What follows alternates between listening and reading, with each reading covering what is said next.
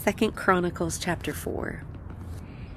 Then he made a bronze altar, 20 cubits in length and 20 cubits in width and 10 cubits in height. Also he made the cast metal sea, 10 cubits from brim to brim, circular in form, and its height was 5 cubits, and its circumference 30 cubits. Now figures like oxen were under it, and all around it, 10 cubits, entirely encircling the sea the oxen were in two rows, cast in one piece. It stood on twelve oxen, three facing north, three facing west, three facing south, and three facing east.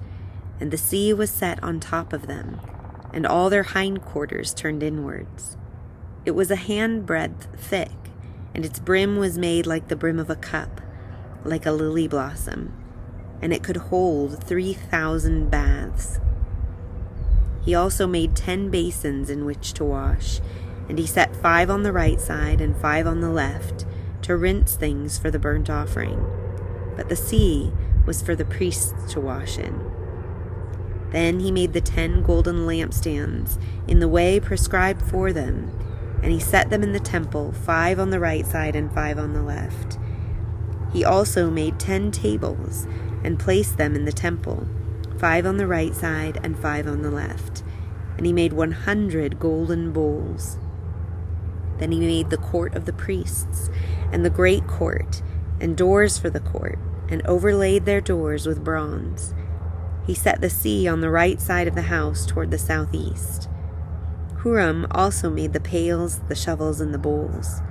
So Huram finished doing the work which he performed for King Solomon in the house of God the two pillars, the bowls, and the two capitals on top of the pillars, and the two networks to cover the two bowls of the capitals, which were on top of the pillars, and the four hundred pomegranates for the two networks, two rows of pomegranates for each network, to cover the two bowls of the capitals which were on the pillars. He also made the stands, and he made the basins on the stands, and the one sea with the twelve oxen under it the pails, the shovels, the forks, and all its utensils, Huram-Abi made of polished bronze for King Solomon for the house of the Lord. On the plain of the Jordan the king cast them in the clay ground between Succoth and Zeredah. Thus Solomon made all these utensils in great quantities, for the weight of the bronze could not be found out.